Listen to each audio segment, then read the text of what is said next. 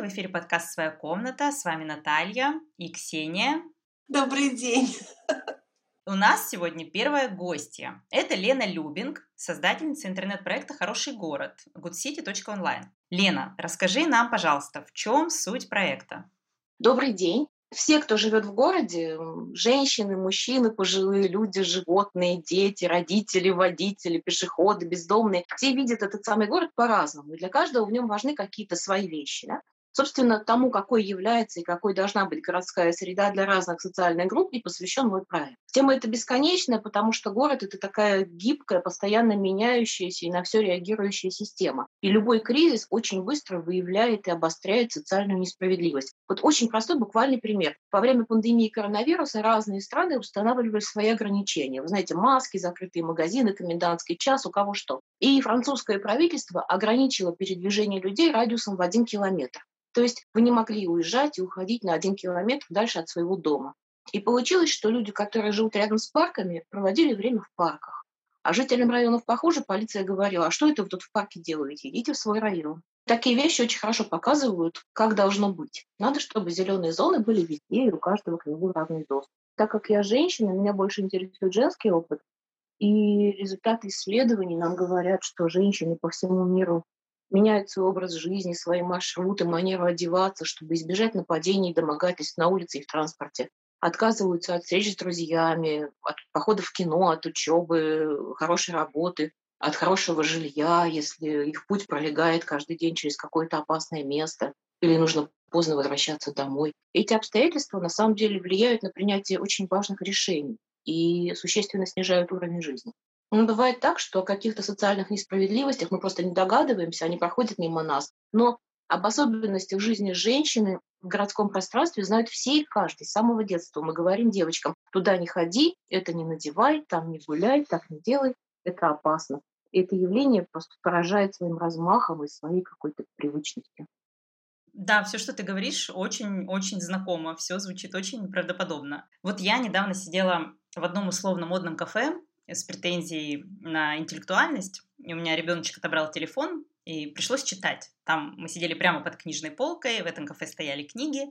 Из пяти книг четыре были про урбанистику. Я взяла полистать все четыре, и все четыре были за авторством мужчин. Все они назывались плюс-минус «Революционный взгляд на город», или «Новая городская среда», или «Устройство города будущего». Но ни в одной из них не было вообще ничего революционного, Потому что авторы описывали города глазами взрослого, сильного, здорового мужчины. То есть тот самый male gaze в культуре, мужской взгляд в литературе, в кино, к которому мы все привыкли, он есть и в урбанистике. Город глазами мужчины – это когда мужчине не нужны пандусы, потому что он здоров, ему легко передвигаться, когда мужчина везде ездит на машине, когда под его работу заточен общественный транспорт, когда ему не нужно гулять с коляской, с малыми детьми, бегать по району между садом, пятерочкой, МФЦ, когда ему не надо тратить на передвижение ему времени из-за того, что тротуары между садом, пятерочкой и МФЦ проложены криво, потому что их прокладывал тоже мужчина, который никогда этого не делал. И он понятия не имел, как устроены социальные учреждения и подходы к ним, какие проблемы возникают у кормящих матерей, подростков и пожилых, у людей с ограниченными возможностями. Но вот эту тему сейчас э, в мире начали все больше изучать, и стало ясно, что нашим городам необходимо гендерное планирование. Это явление в мире становится все более актуальным, и в разных странах женщины объединяются для создания безопасных пространств. Мне тоже кажется, что единственное революционное, что можно сейчас придумать в урбанистике, это заточить городскую среду под женщин. Если та самая одноногая черная лесбиянка из глупого мема будет передвигаться по городу и ей будет комфортно, плюс надо еще придумать что-то вроде того, что она незрячая, многодетная, с коляской, на которой три ребенка сразу сидят, такие вот трехэтажные коляски. Вот если ей будет комфортно передвигаться по городу, то всем будет комфортно передвигаться по городу. Мужчины, которые проектируют пространство, они не учитывают женские маршруты, они вообще не задумываются о безопасности. Мужчины не знают, что почти каждая женщина ходит домой по темноте в руке с ключом, чтобы, если что, ударить в ответ. Они вообще не понимают, что такое женский образ жизни, потому что им не нужно ухаживать за детьми, за родственниками пожилыми. Декрет у нас мужчины не делят, каком-то очень малом количестве стран, и то, по-моему, полные дележки декрета, ну, может, разве что в Исландии есть. Быт весь, все закупки — это тоже на женщинах. И при этом транспорт и дороги заточены под экономическую единицу работающий мужчина. Ты, может быть, не читал об исследовании, которое провел метрополитен Лос-Анджелеса, но он, метрополитен, вот как будто твоими устами говорит. В 2019 году транспортное ведомство Лос-Анджелеса задалось целью узнать, зачем и куда и как ездят женщины. И собрало кучу полезной информации. Но это было действительно большое такое масштабное исследование, опросы, фокус-группы, наблюдения в поездах и на станциях, анализ статистики перевозок, и его результаты теперь в Лос-Анджелесе используются при реформировании общественного транспорта. В чем суть? В метрополитене Лос-Анджелеса традиционно анализировали трафик в часы пик, дважды в день. Утром и вечером, когда люди едут на работу и с работы. И вот как-то они заметили, что люди в данном случае это опять же мужчины, что это мужская модель передвижения. А больше половины всех пассажиров женщин. И они ездят как-то совсем по-другому. Оказалось, что их час пик, он вовсе не утром и вечером, а в середине дня, в 14 часов. Они совершают в течение дня больше поездок, каждая отдельная поездка короче, а вместе они охватывают более широкую территорию. Женщины тщательно выстраивают цепочки своих поездок, совмещают их, планируют много дел на один день, чтобы за одну поездку сделать как можно больше. Но, кроме прочего, они делают это из экономии, потому что зарабатывают тоже, как мы знаем, в среднем меньше. Женские поездки часто служат потребностям кого-то другого велика вероятность, что женщина, использующая метро, проживает в домохозяйстве, не имеющем автомобиля, или на машине муж утром уехал на работу, потому что ему важнее, а женщины сопровождают детей, пожилых родителей, больных родственников к врачу, на занятия и так далее. Это значит, им приходится приспосабливать свой график к возможностям других людей, отодвигая собственные потребности и собственную безопасность. Ты описала меня один в один. Это моя жизнь. Вот я сейчас в декрете, и я в основном именно так и передвигаюсь. Днем и на машине, и на общественном транспорте. Я постоянно катаюсь по каким-то не своим делам. Я вот езжу много по городу, делаю что-то и для родителей, и для мужа, и для детей. Даже странно, что я не в Лос-Анджелесе, а в Москве. В Лос-Анджелесе живут мои сестры. Продолжай. Очень интересные исследования ты рассказываешь. Еще женщины предпочитают оплачивать поездки наличными, так как это наиболее гибкий способ. По своей карточке не всегда получается провести ребенка, так как она именная. У женщины-мигрантки, например, да и не только мигрантки, может не быть банковской карты для оплаты, только наличка. А еще она плохо понимает надписи на неродном языке, ей нужна понятная инфографика. Женщинам в транспорте не хватает места для колясок, кнопки и поручни расположены слишком высоко. Главной проблемой для женщин в общественном транспорте является угроза безопасности, которой они меняют свои маршруты или выбирают более длинные или дорогостоящие, или вообще отказываются от поездок. Женщины, как правило, несут непомерное бремя и риск в ходе своих ежедневных поездок. Так говорится в этом замечательном отчете. Вот мы знаем о так называемом розовом налоге, да? о том, что женщины больше платят за многие товары и услуги, потому что новомодная розовенькая бритва будет стоить дороже, чем синяя. Получается, что общественный транспорт нисколько не исключение. В этой сфере также существует розовый налог. Женщины платят, расходуя свои силы и время на поиск безопасных маршрутов и альтернативных средств передвижения. И скажите, что из этого американского отчета не подходит к нашей реальности? Ситуация, по-моему, более-менее одинаковая во всех странах мира. Да, похоже, что так. Вот где бы я ни жила, все, что ты говоришь про Америку, применимо ко всем городам, и к Воронежу, и к Петербургу, и к Москве, и к чему угодно. И я даже и сейчас, я каждый день наблюдаю тысячи, а в каких-то городах это миллионы женщин каждый день с коляской, с маленькими детьми, с сумкой на колесиках, идут за продуктами, с детьми за руку, все передвигаются по городу. И вот ты очень-очень верно подметила про розовый транспортный налог. Это действительно так. Опять силами женщин решаются какие-то общественные задачи. Получается, что, как и в других сферах, для городских планировщиков женщины это слепое пятно, это невидимый контингент. Ну вот, например, в Москве дорожно-транспортный департамент, все эти департаменты, которые занимаются планированием города, они ведь очень богатые. И ну, неужели Сергей Семенович и вот этот богатый солярный мужик с дорогими часами, Лексутов, по-моему, его фамилия, который дорожный департамент возглавляет, неужели у них нет каких-то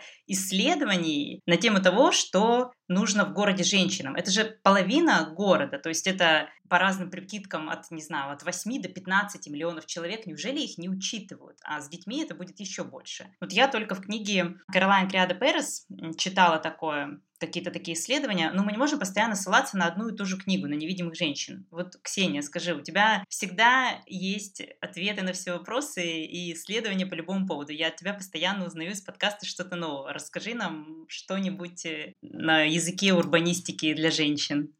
Существует такое направление феминистская урбанистика. Это движение, в центре внимания которого проблемы взаимодействия городской среды и женщин.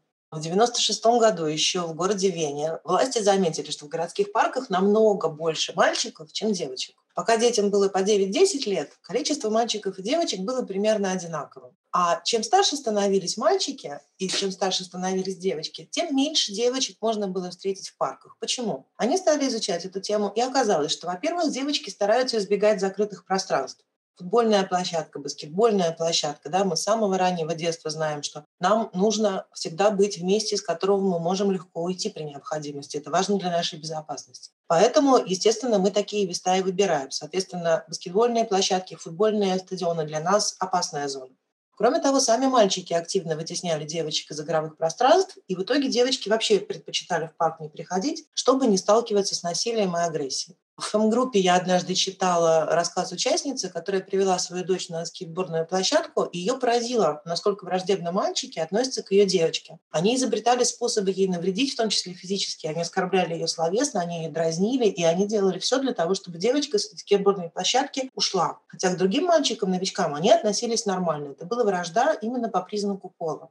И таким образом мы видим, что если мальчики могут свободно играть, где им вздумается, то девочки вынуждены просто отказываться от прогулок и от игр в парке. Для них это опасные ситуации. И эта тенденция сохраняется с возрастом. Мужчины могут бегать и гулять, где хотят, а женщины должны очень внимательно выбирать места для того, чтобы заняться бегом, для того, чтобы заняться спортом и даже просто какой дорогой домой возвращаться.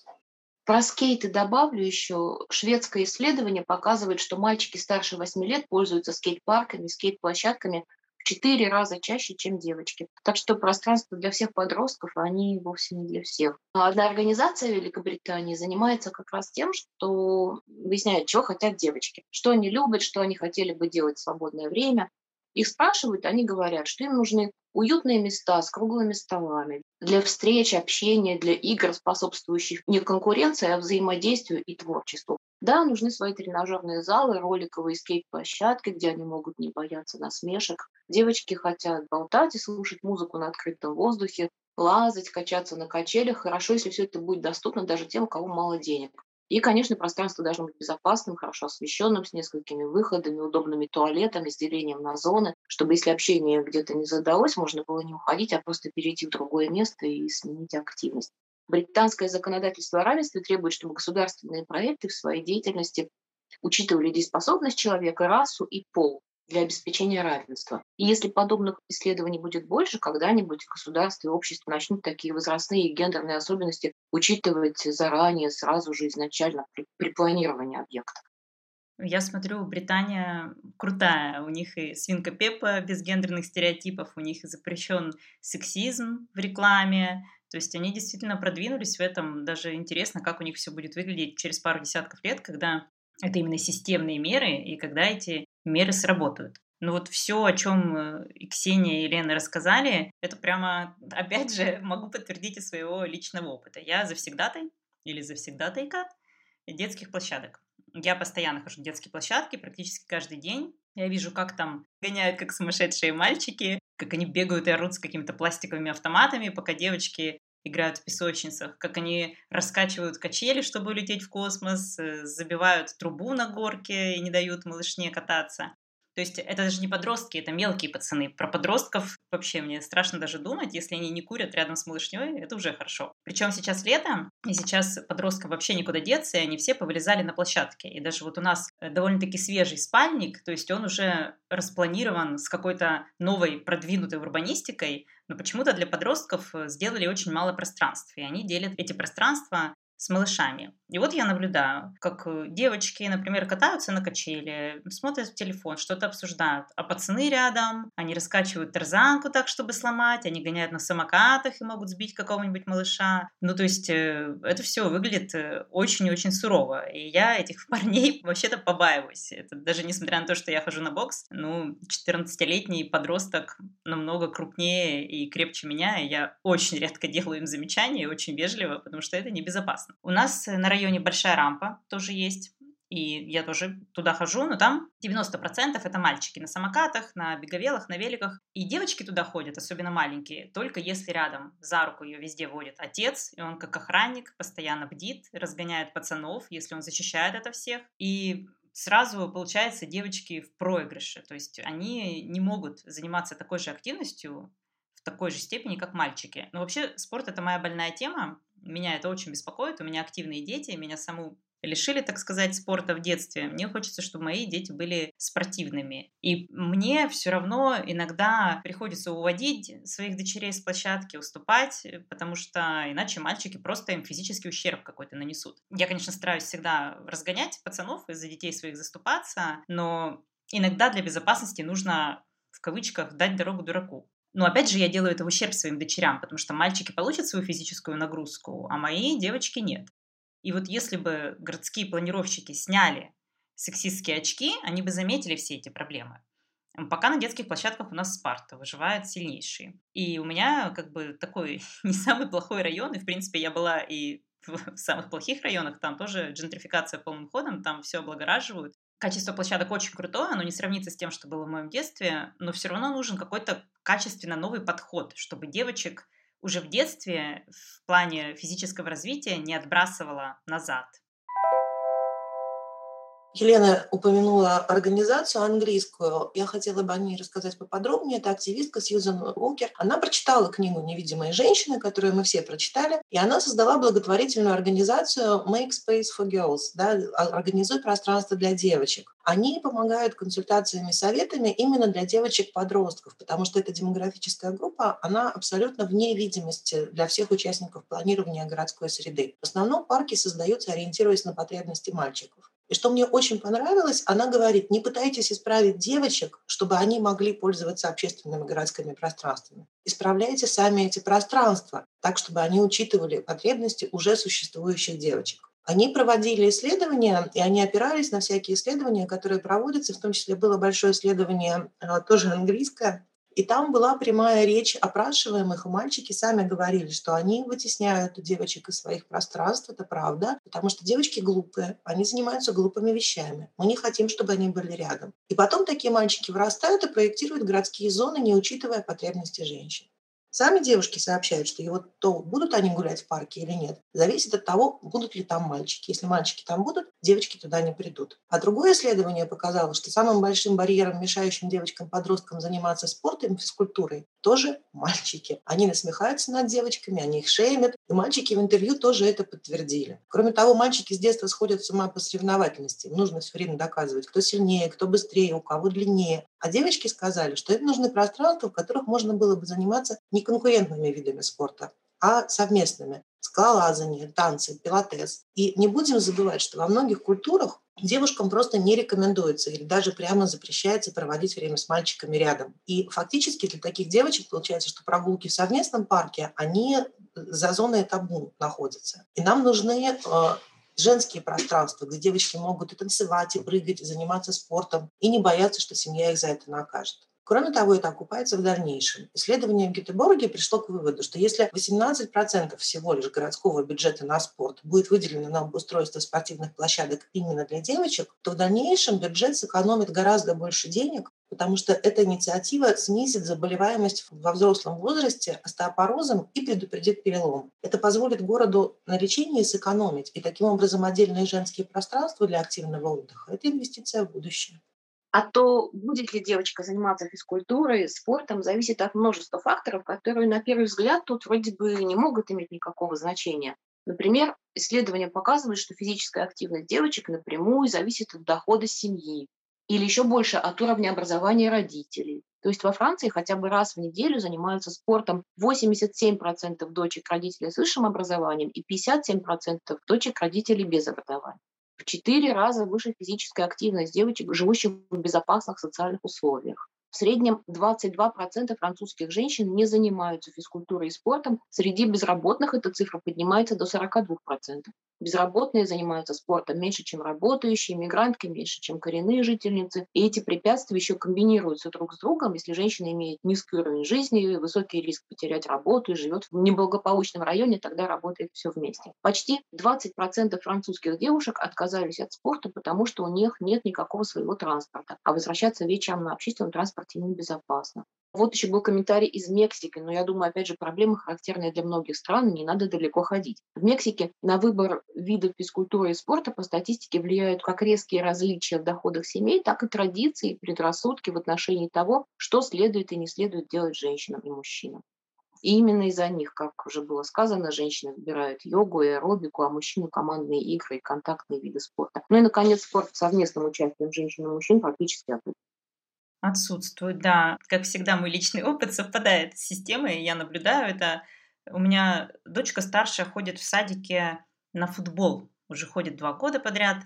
15 э, мальчиков в группе и одна она с мальчиками бегает, только мальчики. У нас был открытый урок, как-то я застала еще следующую группу, которая чуть постарше. Там 10 мальчиков и одна девчонка. То есть гендерный расклад э, совершенно определенный. И на этом уроке она выполняла все задания, то есть она как ей, ЖГС у нее уже в полный рост, ей уже все это привили, она все делала, она умница, я ей гордилась, но потом у них было какое-то задание, где надо было бегать, орать, бить мяч и сшибать друг друга. И она просто что-то вроде встала к стенке, чтобы пацаны ее не снесли. И меня, конечно же, очень это расстроило, потому что ну, это все-таки игровой командный спорт, и ну, мы после этого дали напутствие, мы там всячески поощряем.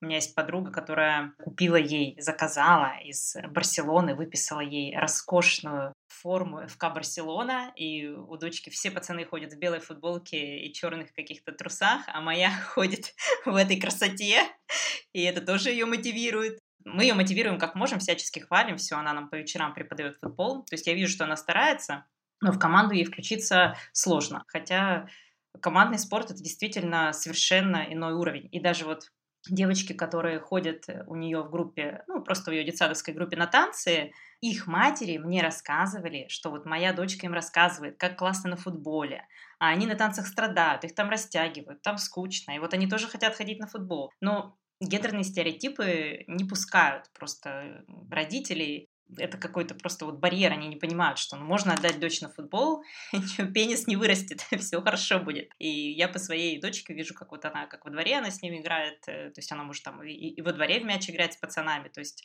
классно, у нее этих барьеров нет. Но, опять же, это одна на 15 человек. А про двор, ну вот у нас во дворе были турники, и это, получается, был самый массовый доступный спорт. И я хорошо помню, как до какого-то момента мальчики и девочки вместе, а потом наступает подростковый возраст, и пацаны продолжают беситься на турниках, а девочки все. Девочки стоят в сторонке, у них уже там какие-то телесные проблемы, им тяжело, мешает грудь, у них месячные, все, они как бы от турников отходят и просто там, не знаю, гуляют по двору. И никак, э, ну или просто они боятся подойти к турникам, потому что там эти суровые пацаны. А ну, мое детство прошло в 90-х в небольшом городе, и вы представляете примерно, что это совсем не Москва Сергея Семеновича, и даже там не Лос-Анджелес, в котором проблемы эти все равно есть. Так вот, Вообще-то это тоже порождает системную проблему. То, что у мальчиков и девочек разный доступ к турникам хотя бы, это вклад в проблему гендерного насилия. Получается, если девочки и впоследствии женщины будут сильными, если у них будет много спорта в детстве, то домашний боксер так уже не разгуляется, потому что обычно мужики бьют тех, кто слабее. Они не полезут к тем, от кого ответочка прилетит.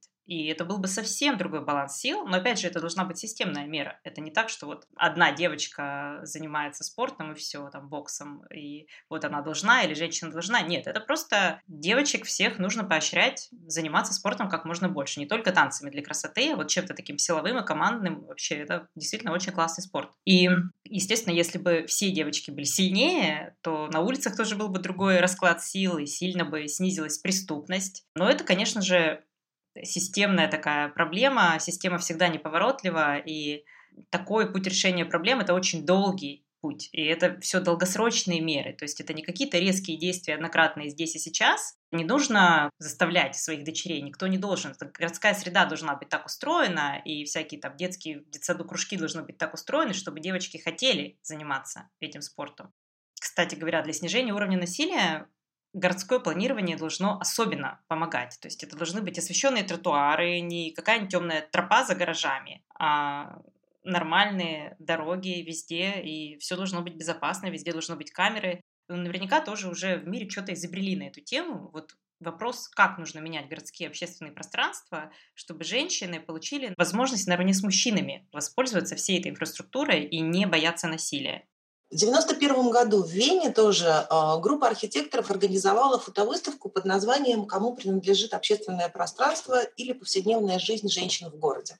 На этой выставке были изображены повседневные дела разных женщин, которые живут в австрийской столице. И каждая женщина отслеживала свой маршрут через весь город. И изображения ясно показывали, что безопасность и легкость передвижения были приоритетом далеко не для всех мужчин, но для всех женщин. Эта сама выставка, сама ее идея, она вызвала шквал критики. Все говорили, как, вы что, хотите покрасить все улицы в розовый? То есть люди даже не понимали, что у женщин существуют отдельные реальные потребности, которые они хотели бы решить. Они думали, что мы в игрушки все играем. И Вскоре после выставки этого город одобрил серию пилотных проектов, и одним из первых был реализован жилой комплекс, который спроектировали и создали тоже женщины. Его назвали Фроенбергштадт или Women Work City – город работающих женщин. Идея заключалась в том, чтобы создать жилье, которое упростило бы женскую жизнь.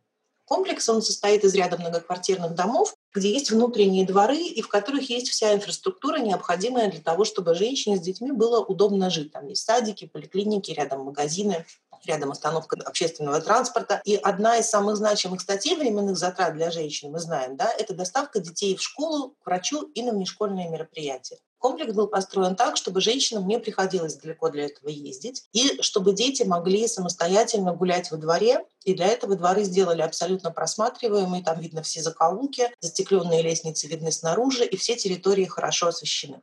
Уникальность этого проекта состояла в том, что люди сначала определили конкретные потребности женщин и, исходя из них, уже построили этот комплекс. Мужчины, они часто предпочитают выбирать решения, которые соответствуют их эстетическим предпочтениям или поражают мощью технологий. Например, они берут неэкологичные и непрактичные ягуары вместо надежного семейного автомобиля. А женщины гораздо более практичны и предусмотрительны. И каждая из нас знает, что город в его современном виде – это ловушка для женщин. У нас есть неосвещенные места, у нас есть плохо спланированные пешеходные переходы, у нас есть глухие тупики рядом с многоквартирными домами, Сами многоквартирные дома, в которых, допустим, лестница отделена от лифта, да, и это сама по себе дикая ловушка. По дороге на работу, пишет Каролайн Перес в своей книге «Невидимые женщины», они выполняют три четверти неоплачиваемой работы. Потому что женщины не просто едут на работу, она по дороге отвозит детей в школу. Днем она сопровождает пожилых родственников к врачу. Вечером закупает продукты. И у нас образуется то, о чем говорила Елена в самом начале. Это цепочка передвижений которая состоит из отдельных переходов. И такие составные маршруты характерны для женщин во всем мире. В том же Лондоне женщины отвозят детей в школу в три раза чаще, чем мужчины. И такие различия между женскими и мужскими цепочками передвижений наблюдаются во всех европейских странах. Если в семье есть ребенок младше пяти лет, то женщины начинают передвигаться на 54% больше, а мужчины только на 19%. Вот это вот да, тот самый неравномерный вклад, который можно запросто взять и посчитать. Но в транспортных департаментах, как Наташа говорила, работают в основном мужчины. Им даже в голову не приходит, что у женщин есть свои потребности. Например, недавно совсем в Москве изменили всю систему общественного транспорта. И мужчины этого даже не заметили. Они передвигаются или на машинах, или у них там дом, работа, работа, дом. Они вообще не заметили. Но эти изменения негативно сказались на женщинах, потому что новые маршруты стали занимать гораздо больше времени и требовать больше пересадок. В 2014 году Евросоюз у нас выпустил доклад о том, как жители оценивают общественный транспорт. Но за основу они снова брали мужские модели передвижения. Смотрите, что получается. Женщинам нужно, им гораздо нужнее, чем мужчинам, и транспорт, и общественные пространства, и городская инфраструктура. Но при оценке качества исследователи все равно видят только проблемы мужчин, и в результате вместо увеличения, допустим, качества и количества общественного транспорта мы получаем бесконечные автобаны.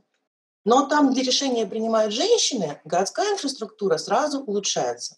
Ева Кайл, инициаторка этой архитектурной выставки в Вене, она собрала данные о пеших передвижениях, и в результате увеличилось количество пешеходных переходов и пандусов, уже существующие отремонтировали и улучшили качество уличного освещения. А мэресса Барселоны Ада Калу, она создала образцовые кварталы. Это территории, где скорость транспорта серьезно ограничена, передвигаться на автомобиле могут только местные жители, а на проезжей части автомобилисты и пешеходы уравнены в правах. Еще у нее есть совершенно прекрасная идея – это пересекающиеся автобусные маршруты. Это схема транспорта, которая похожа не на паутину, как сейчас во многих больших городах, а на решетку. И такая система гораздо больше подходит для передвижения по составным маршрутам. Здорово. Но, как мы видим, инициатива всегда исходит от конкретных личностей и зависит от их личных взглядов или от какой-то местной благоприятной ситуации. Хотя принцип «город удобный и безопасный для женщин и детей, удобен и безопасен для всех», он вроде бы очевиден. Но общей тенденции такой в мире пока нет. Я для равновесия хочу рассказать еще о нескольких инициативах неевропейских. Одна из них из Кении и тоже началась случайно с одного события. До определенного момента, если мужчинам в Найроби, столице Кении, казалось, что женщина одета вызывающе, что на ней слишком открытая кофточка, слишком короткая юбка, они просто стягивали с нее одежду прямо на улице. Было такое развлечение. В сентябре 2014 года именно это произошло с пассажиркой, которая ждала автобус на остановке. Ее окружили, раздели и избили. Однако это происшествие отличалось от других предыдущих, оно попало на видео, а видео на YouTube. И поднялась волна возмущения, в интернете появился специальный хэштег, тысячи людей вышли на улицу протестовать против домогательств и насилия на улице. Началось публичное обсуждение проблемы, появились разные инициативы, повысилась безопасность общественных пространств, надо сказать, а кенийские женщины, работающие на общественном транспорте, создали тогда свою организацию. Так как нападение в Найроби произошло на автобусной остановке, как бы на их территории, оно задело их за живое, да и сами они, конечно, тоже часто сталкивались с проявлением сексизма. Понятно, что не только пассажирки, но и работницы транспорта становятся жертвами домогательств. И организация эта, опять же, начала с того, что провела опрос. По собранной ими статистике, 76% женщин испытывали домогательство или были их свидетельницами. Более трети женщин предпочли вообще никому ничего не рассказывать из-за опасений, что происшедшим обвинят их самих. Только 6% случаев домогательств были доведены до сведений полиции, и почти никто не сообщил в профсоюз. Большинство женщин сказали, что в таких ситуациях окружающие не помогают и никак не вмешиваются. И от профсоюзов транспортных компаний тоже помощи ждать не приходится, так как у них нет четких механизмов реагирования на домогательство, и руководство считает, что особая политика в отношении безопасности женщин не нужна. Но сами женщины убеждены, что такие стандарты необходимы, сотрудники должны знать, как им реагировать на жалобы пассажирок и персонала, и именно из-за отсутствия четких механизмов виновные уверены, что останутся безнаказанными. И кенийские женщины разработали практическое руководство, в котором говорится, что хорошо бы сделать местным властям, профсоюзам, перевозчикам, и гражданам, чтобы прийти к нулевой терпимости к домогательствам. Они делают там много разных программ, обучают персонал и, надеюсь, дожмут свое руководство. А вообще обсуждение проблемы привело к тому, что в Кении ужесточили законодательство после того случая. И теперь виновникам вот таких нападений на женщин грозит тюрьма, а не только популярность на Ютубе. Еще один пример очень успешный. Девушкам из Сан-Франциско прямо-таки удалось убедить транспортную компанию в важности вопросов безопасности. Система общественного транспорта Сан-Франциско начала кампанию против домогательств на транспорте. И тоже все началось с опроса местных девушек, которые рассказали, что не чувствуют себя в безопасности в поездах и на станциях, особенно в темное время суток, что их там обзывали, преследовали, что никто из пассажиров и прохожих не вмешивается.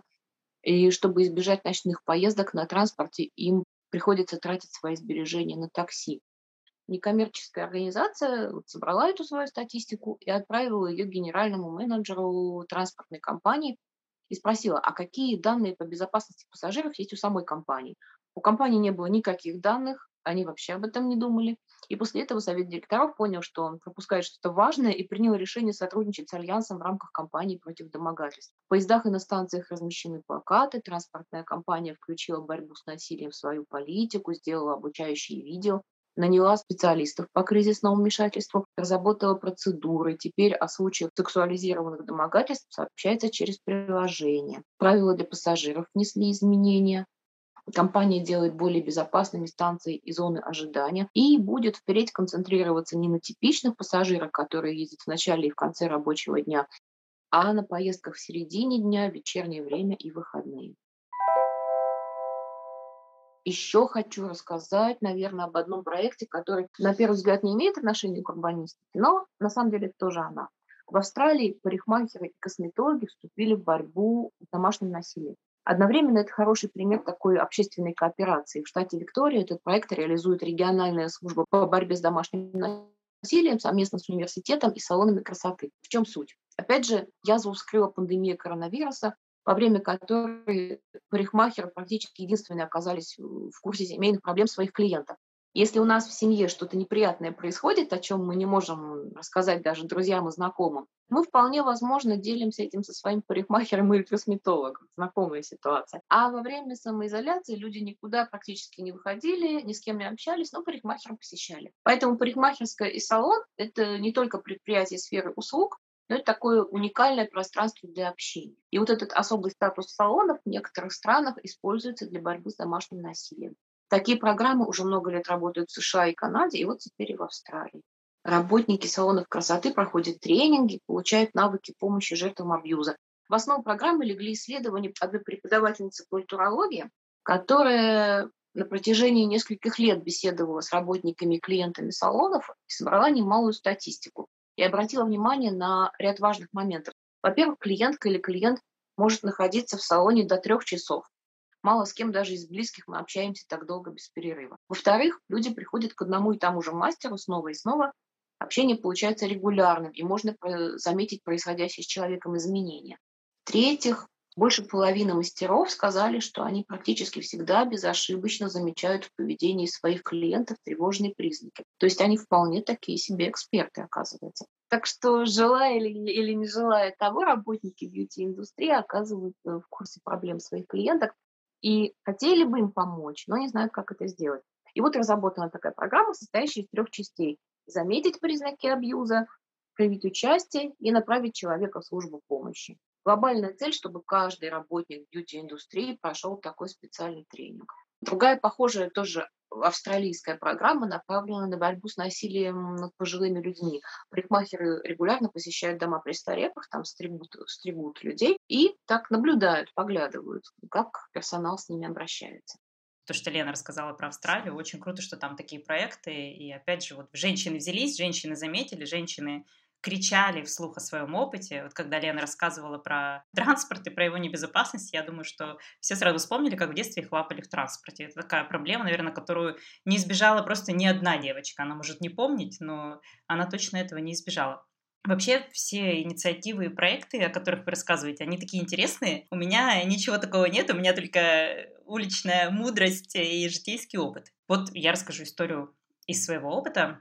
В Москве есть какое-то приложение, я не помню название, мне рассказал о нем инструктор по вождению. Например, если какой-то знак где-то неправильно установлен, ну так кажется водителям, или разметка какая-то не такая, можно написать туда, и они это исправят. Я решила его протестировать. У нас так устроен микрорайон, что э, все человейники отделены от школы и садов дорогой. Эта дорога небольшая, она двухполосная, ну плюс парковка у тротуара но это дорога под горку, и на ней все всегда разгоняются. И я написала, в этом приложении есть какой-то пунктик, что можно попросить светофор или нарисовать пешеходный переход. Но светофор там неуместен, я сама это как водительница и как пешеход вижу. Вот лежачие полицейские там не помешали бы. Я написала им, и мне пришел ответ. Здравствуйте, уважаемая Наталья. В прошлом году мы делали реновацию в вашем районе, это правда. И мы по реновации все сделали, и мы не положили лежачие полицейские именно там, ну извините. Но мы ваше письмо перенаправим в отдел планирования, какой-то, в общем, департамент планирования. Ну, ладно. И мне из департамента планирования, вот, вот эти, которые мне ответили, они ничего не сделали, а из департамента планирования мне позвонили и говорят, вы, Наталья, правы, мы прошвырнулись по вашему району и поняли, что там действительно нужны лежачие полицейские. Я говорю, о, отлично, когда установите, они говорят, ну, летом. Дело было зимой. Ну, я понимаю, почему летом, потому что э, закон о госзакупках так устроен, что тебе очень долго проводить этот конкурс, находить подрядчика. В общем, это все действительно очень э, долго и нудно. Тем не менее, через пару недель они положили два лежачих полицейских именно в этом месте. Причем от бордюра до бордюра. У нас на районе есть э, один лежачий полицейский, который не до бордюра, и я всегда ловко его объезжаю, когда рядом никого нет, и ничуть не замедляюсь. Вот они... Здесь этот трюк не проделать. И я думаю, что весь район должен сказать мне спасибо, потому что я сама очень много раз уворачивалась от разгоняющихся машин в этом месте. И я очень часто видела родителей, которые ведут детей, и которые тоже просто действительно прям уворачиваются от машин, потому что это такое было опасное место. И вот опять же, проектировали, получается, мужчины, никто даже не подумал, а женщина посмотрела, возмутилась, женщина, которая сама имеет опыт в этом месте, теперь у нас там безопасно. Вообще, у меня такой вопрос. Вот Сергей Семенович, он пробовал одолжить у кого-то тройню, рассадить их в этой коляску, у которой три этажа, и попробовать выйти из подъезда через эти две двери железные, серые, московские. Потом э, как-то есть пандус или нет, заодно проверить, чтобы съехать э, со ступенек и не убиться с этой тройней, чтобы вот он сам обязательно был, чтобы ему никто не помогал, чтобы у него еще по сумке в руках из пятерочки было. Дойти до магазина, дойти до МФЦ, отвезти детей, кого-то в сад, кого-то в школу. Вот если бы он прошел этот путь самурая, он бы заметил, что тротуары в микрорайоне, есть же мемы такие, когда э, проложен тротуар, а протоптана рядом по траве дорожка, потому что людям удобно ходить по диагонали, а не квадратами. И вот в моем районе, который, в принципе, довольно-таки продвинутый, пандусы у нас везде есть. Я недавно ходила в соседний район, я шла туда минут 40 с коляской, к родителям ходила в гости, и я ни разу не тащила коляску по ступеням. То есть, действительно, пандус и все это сделано. Был один только очень плохой пандус, он был с этими железными колеями для колес, коляски, но так совпало, что я была с той коляской, которая колеи совпадали с шириной колес, то есть мне тоже было удобно. Если бы я взяла, например, летнюю какую-то коляску детскую, я бы там не прошла, мне пришлось бы поднимать ребенка, спящего в этой коляске, тяжеленную, тащить ее по ступенькам наверх. Но тут как бы увернулся от меня Сергей Семенович, от моего гнева. Получилось э, пройти из района в район спокойно. Но я, когда вот приехала в наш район, я же говорю, что у нас вполне тут цивилизовано, но эти тротуары построены так, что они не соединяют важные пункты назначения. Они идут не от подъезда какого-нибудь человейника до подъезда садика или там не от подъезда почты до подъезда, не знаю, там банка на другой стороне дороги, а они как-то вот как какими-то кругалями, как-то вот рандомно проложены, наверное, чтобы сверху было красиво с беспилотника сфотографировать и выложить на сайте компании. И причем у нас, кстати, тоже был на районе эпизод. Люди протоптали вот эту диагональ по земле, и долго очень смотрела на всю эту управляющая компания, перестилала ее этими э, дерном с травой, один раз, два, три перестелила, а потом они все там снесли, заасфальтировали и сделали там эту диагональную дорожку с пандусом, и всем сразу стало легче. Но я не понимаю, почему они уже после того, как... Э, а, то есть они не, не планируют заранее так, чтобы это было удобно. Они делают так, что им потом приходится исправлять свои же ошибки. Я на самом деле предлагаю эксперимент. Вот мы здесь очень много всего обсудили. Я, как мы помним, моя лирическая героиня чиновница Российской Федерации. Я напишу какое-нибудь строгое письмо в департамент Москвы, который занимается всем этим городским планированием. Вполне можно вот как в одном из первых исследований, о которых вы упоминали, запросить какую-то статистику о безопасности женщин, о перевозке женщин на транспорте. Ну, в общем, что-нибудь мы придумаем. И вот узнать у них, делают ли они что-то с учетом женщин, или у них, э, ну, то есть я уверена, что у них огромное слепое пятно на женщинах, но сам факт, они, как чиновники, обязаны в течение 30 дней дать какой-никакой, но ответ, это просто вот их обязанность по закону, поэтому они должны как-нибудь извернуться и что-нибудь мне ответить. Елена, вот как ты думаешь, вообще есть ли у нас фем-будущее в городской среде? Наташа, ты со своим лежачим полицейским вообще молодец, ты просто, видишь, улучшила реально Москву. Не думаю, что в ближайшие годы у нас в органах власти и в архитектурном бюро появится много людей с феминистскими взглядами, и проектировщики начнут ориентироваться вдруг на передовой западный опыт, или что будет расследоваться каждый случай домогательства на площадке или в транспорте. Почему-то, мне кажется, все будет происходить совсем как раз наоборот. От урбанистики, как рассказали недавно в интервью урбанистам, и вернемся к благоустройству, и к урбанистике, которая очень тесно связана с местным общественным активизмом, отношение будет еще более настороженное. Но я хотела бы сказать о том, что можно сделать, если изменить мир вокруг очень хочется, но пока нельзя. Как минимум его можно изучать. Как ты говоришь, проводить исследования. Интернет и соцсети дают огромные возможности. В конце концов, у нас есть собственные руки, ноги и голова. Мы можем изучать, анализировать свои города, проходить свои маршруты, Можем собраться женской командой, пройти и отметить, где опасно, где безопасно, что можно улучшить. и попытаться все-таки до местной власти донести результаты своего исследования. Или сделать свою карту, например, доступных туалетов, удобных пандусов, благоустроенных остановок или мест, до которых можно добраться пешком за 10 минут. Очень, кстати, популярное сейчас в мире занятие создание всяких разных своих тематических карт. Ну и все мои примеры сегодня из разных стран начинались с того, что кто-то провел опрос, кто-то собрал статистику. Вода камень точит, если мы проведем 10 таких маленьких исследований своих и сделаем 100 публикаций, то общественное мнение будет постепенно меняться. Да, опрашивать целевую аудиторию очень-очень важно. Как-то в фемгруппе построили опрос, каким должен быть идеальный город, который отвечает всем женским потребностям. И там были вещи, про которые сначала даже не думаешь. Да? Сначала упоминали какие-то базовые совершенно, да, прозрачные двери в подъездах, хорошее освещение, просторные дворы, работающая ливневка, чтобы не скакать через нее. Но там были очень интересные ответы. Например, парки на крышах и между этажами домов.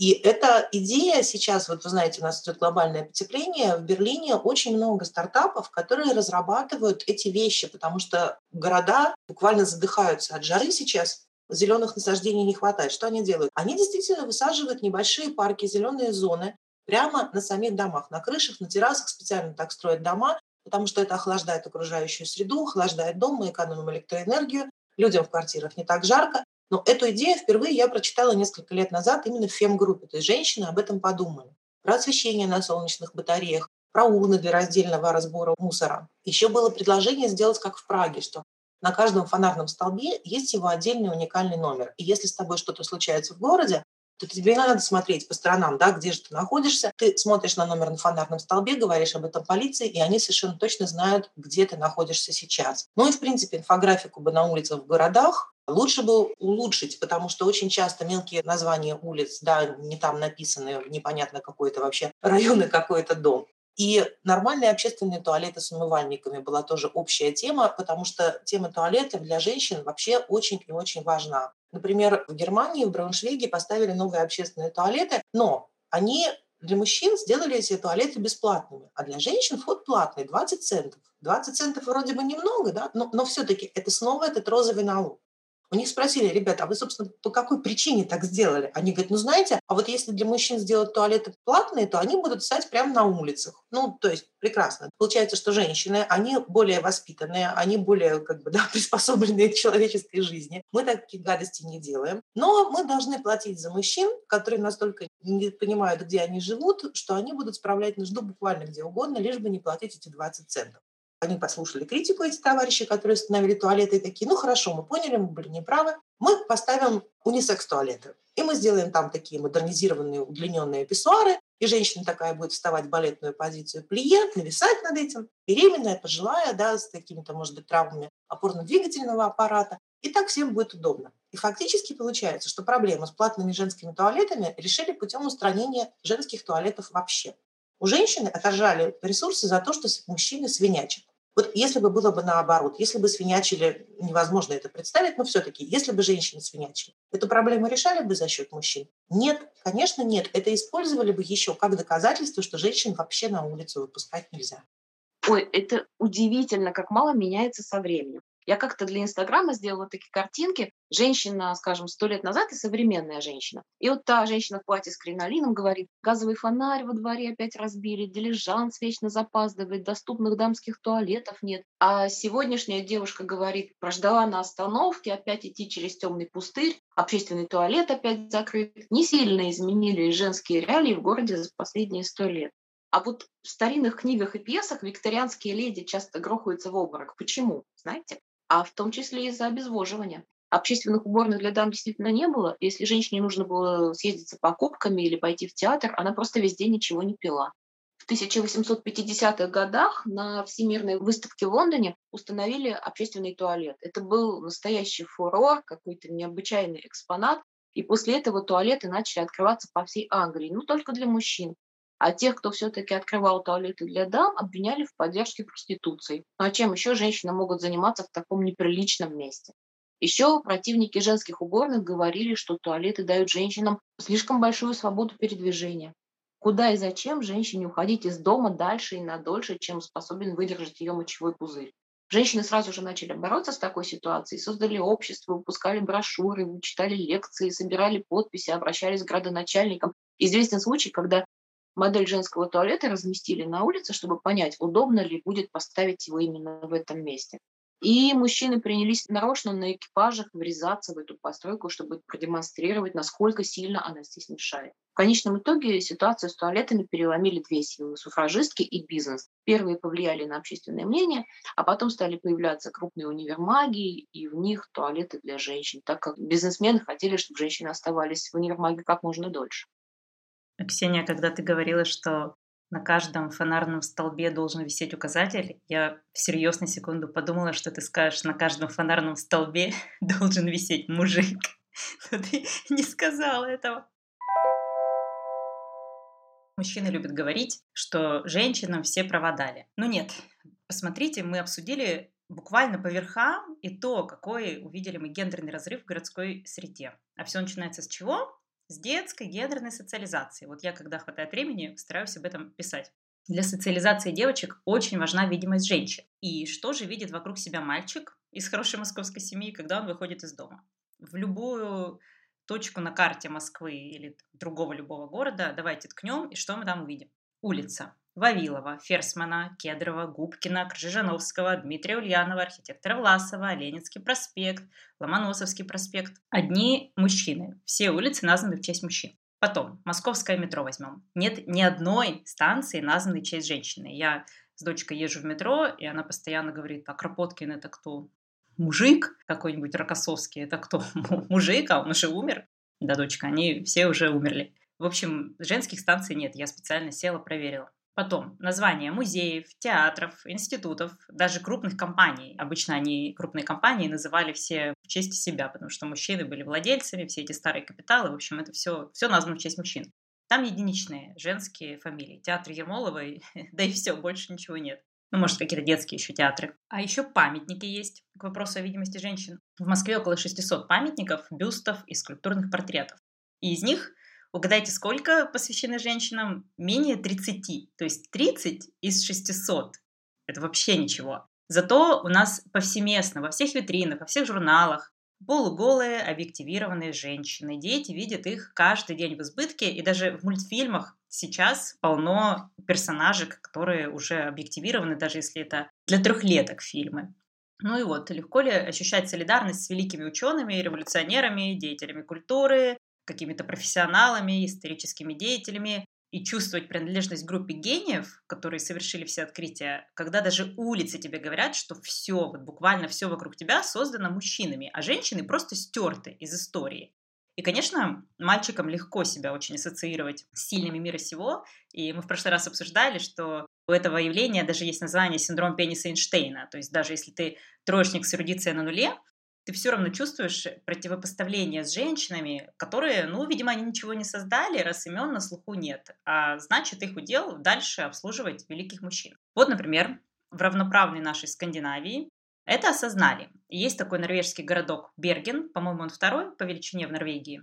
Там городской совет принял решение, и, кстати, эту информацию я нашла на сайте Елены, то есть у Елены сайт полон очень классных историй. Городской совет этого Бергена решил не называть улицы и другие объекты в честь мужчин до тех пор, пока количество женских и мужских названий в городе не сравняется. Сейчас, естественно, практически все улицы Бергена названы в честь мужчин. Но есть такое мероприятие, называется «Женская историческая ночь», в котором во время этого мероприятия рассказывается о вкладе женщин в развитие города. И этот вклад довольно-таки значительный, естественно. И он явно недооценен, о нем умалчивают. И имена многих выдающихся деятельниц забыты.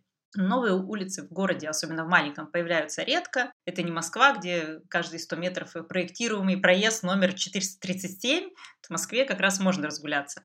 Ну, в Бергене решили женские имена будут давать различным муниципальным объектам. Школам, детским садам, паркам, спортивным сооружениям, социальным центрам.